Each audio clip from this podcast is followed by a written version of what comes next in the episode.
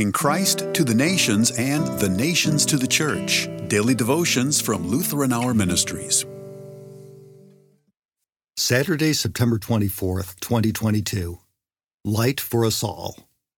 From Arise, Shine, Your Light Has Come, a sermon excerpt from Reverend Dr. Wallace Schulz, former speaker of the Lutheran Hour. Our text comes from Isaiah 60. Arise, shine, for your light has come, and the glory of the Lord has risen upon you. In the Old Testament, the word light is associated with the Lord. In Psalm 27, verse 1a, we read, The Lord is my light. In Isaiah 60, verse 19b, we read, The Lord will be your everlasting light. Job said, By his light I walked through darkness. And in Micah, we read, When I sit in darkness, the Lord will be a light unto me. The same spirit of hope carries on in the New Testament. The Old Testament rabbis said the name of the Messiah was light. When Jesus said, I am the light of the world, he was proclaiming that he was the fulfillment of that glorious prophecy. Jesus made the most divine statement he could have made, and as the drama of the New Testament unfolds, Jesus, the light of the world, is also there. For example, when prior to his conversion, Saul was traveling to Damascus, suddenly, the Bible says, a light from heaven flashed around him. This was the presence of God. And then Saul, who would become the Apostle Paul, heard the voice of his Savior speaking graciously unto him.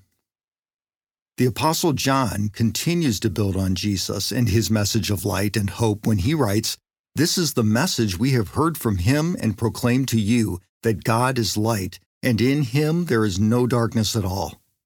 If we say we have fellowship with him while we walk in the darkness, we lie and do not practice the truth. But if we walk in the light as he is in the light, we have fellowship with one another, and the blood of Jesus, his Son, cleanses us from all sin. In Jesus Christ, and through God's gift of faith, your light has come. When Jesus lives in you by God's gift of faith, no power of the devil can destroy you. Let the promise of God spoken through John be your daily consolation and hope. He who is in you is greater than he who is in the world. When God's word comes to us and shines into the deepest recesses of our hearts, this divine light exposes all our sins and failures. We are ashamed, deeply ashamed. We can't cover ourselves with excuses and alibis. This is why Jesus and the light of His Word is so comforting.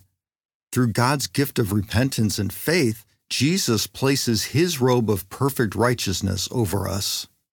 You see, the Bible says, For our sake, He, God, made Him, Jesus, to be sin who knew no sin so that in him we might become the righteousness of God.